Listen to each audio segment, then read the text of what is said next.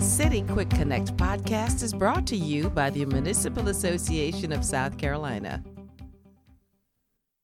Hey everyone, this is Russell Cox, editor of the Municipal Association of South Carolina's Uptown publication. Today we are going to be talking again about the process of business license standardization during 2021, during this year.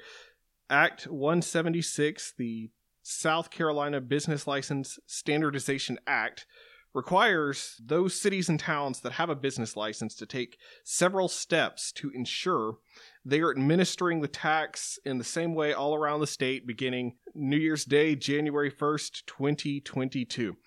We have recorded podcasts about this before. Uh, most recently, we did one on the association's model business license ordinance. This time, we are going to be discussing the process of rebalancing rates and using the association's 2021 business class schedule.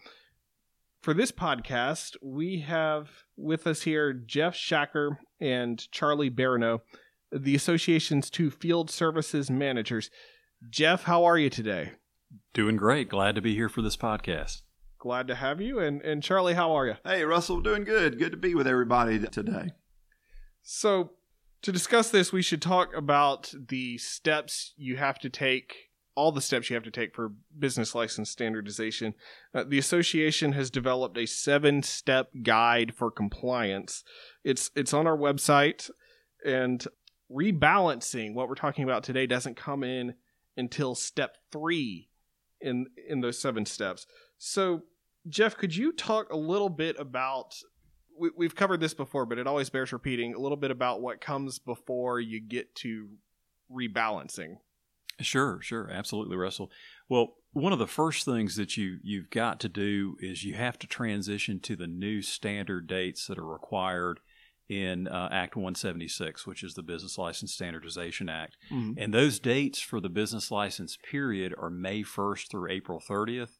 Now, there are some cities out there that weren't haven't already transitioned to those dates. In fact, only uh, only a few have. Mm-hmm. Most cities are either on a calendar year with a grace period for payment. For instance, January through December with an April 15th date to pay, for example. Mm-hmm. Or, you know, they may be on a July 1st to June 30th business license period.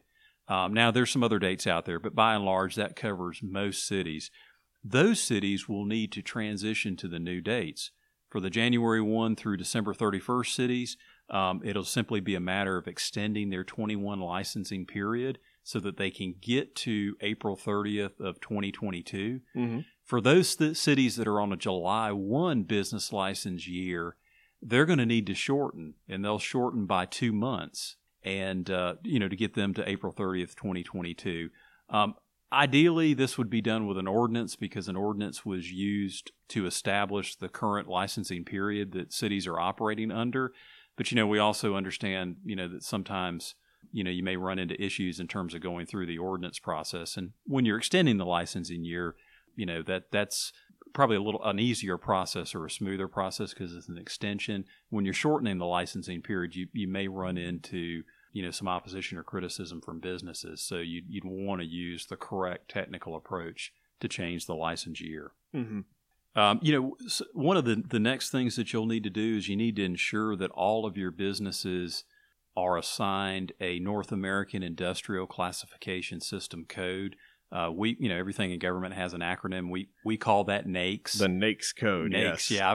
You need to need to make sure that all of your businesses are assigned a NAICS code, and you'll see that it's a six-digit code.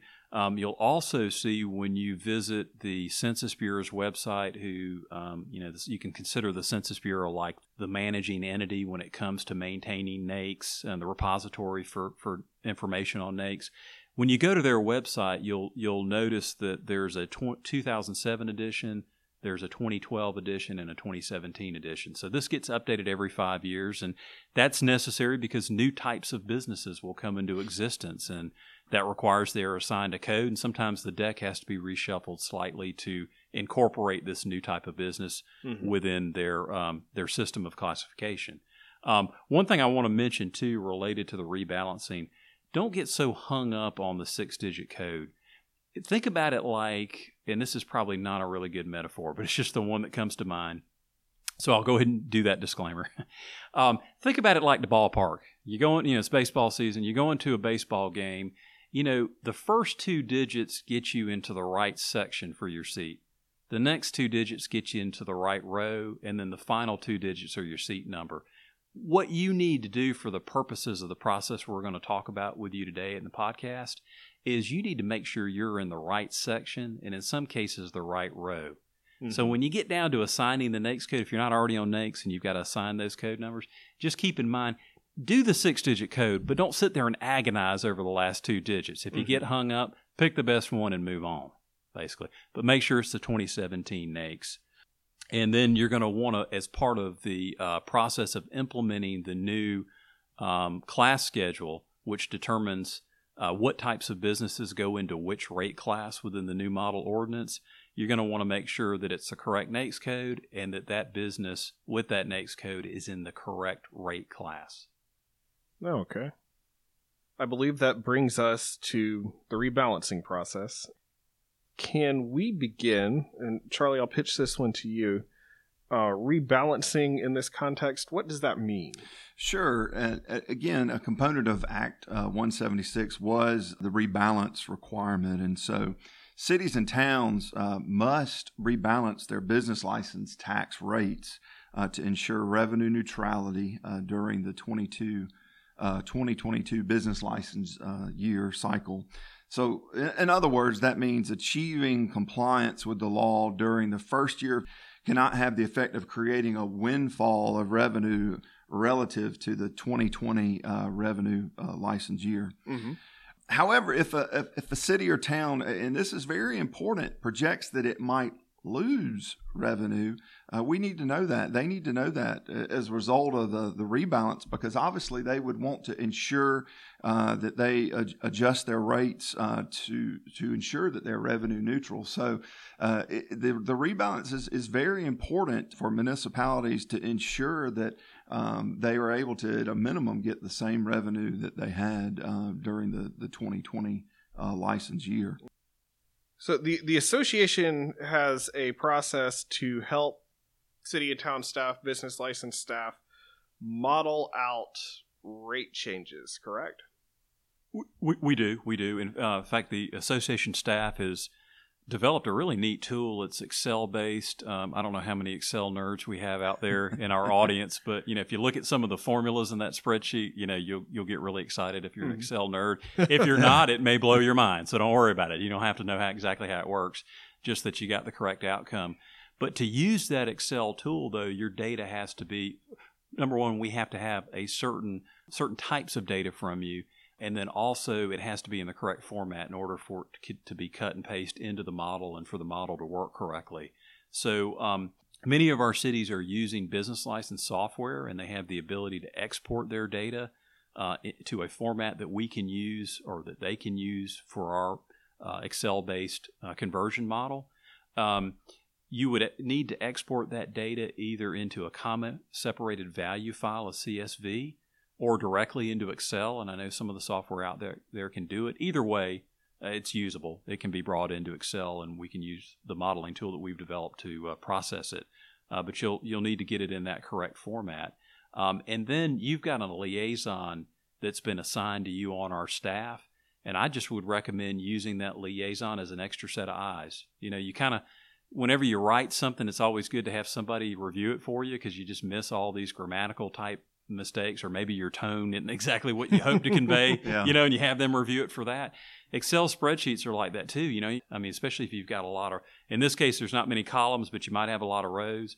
And so you know a member of our staff will be glad to take a look at it for you and just you know be that extra set of eyes. There is a list on the association's website www.masc.sc the, the the big page web page for all the standardization stuff. You know, I talk about the seven steps. It's all listed out there. Go to the website, uh, run a search for the word standardization. You will find the the steps. You will find the list for the liaisons. Caitlin calls them contacts. She doesn't call them liaisons. and uh, also, you can find all the podcast we've had um, talking about this. I got kind of fancy with you on that on that word, yeah. Liaison. Liaison, yeah. Liaison. The communication staff have done an exceptional job of, of putting all this information together. Um, I, would encourage, uh, you know, our clerks, business license official, uh, business license folks that are out there.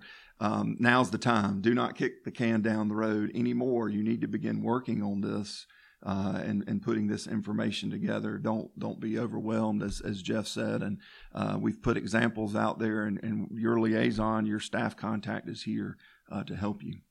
Because that, that big date is is coming of January first, twenty twenty two, and uh, so all the, all the steps are, are things that need to happen before then. Exactly, exactly.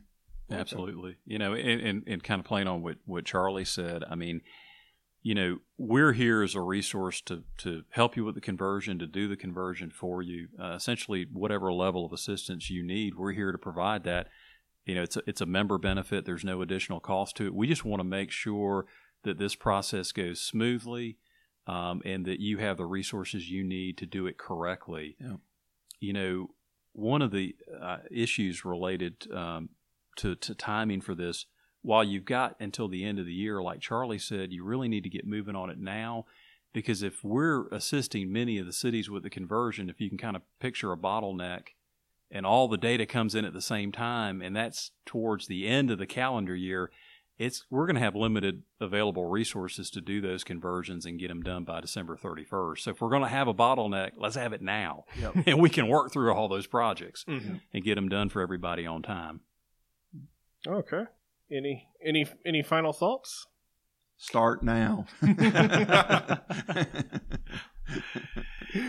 All right, Jeff, Charlie, thank you both. Thank you, Russell. Glad to. The City Quick Connect podcast is one of several ways the Municipal Association keeps you informed of the opportunities and issues impacting South Carolina cities and towns. Learn more at www.masc.sc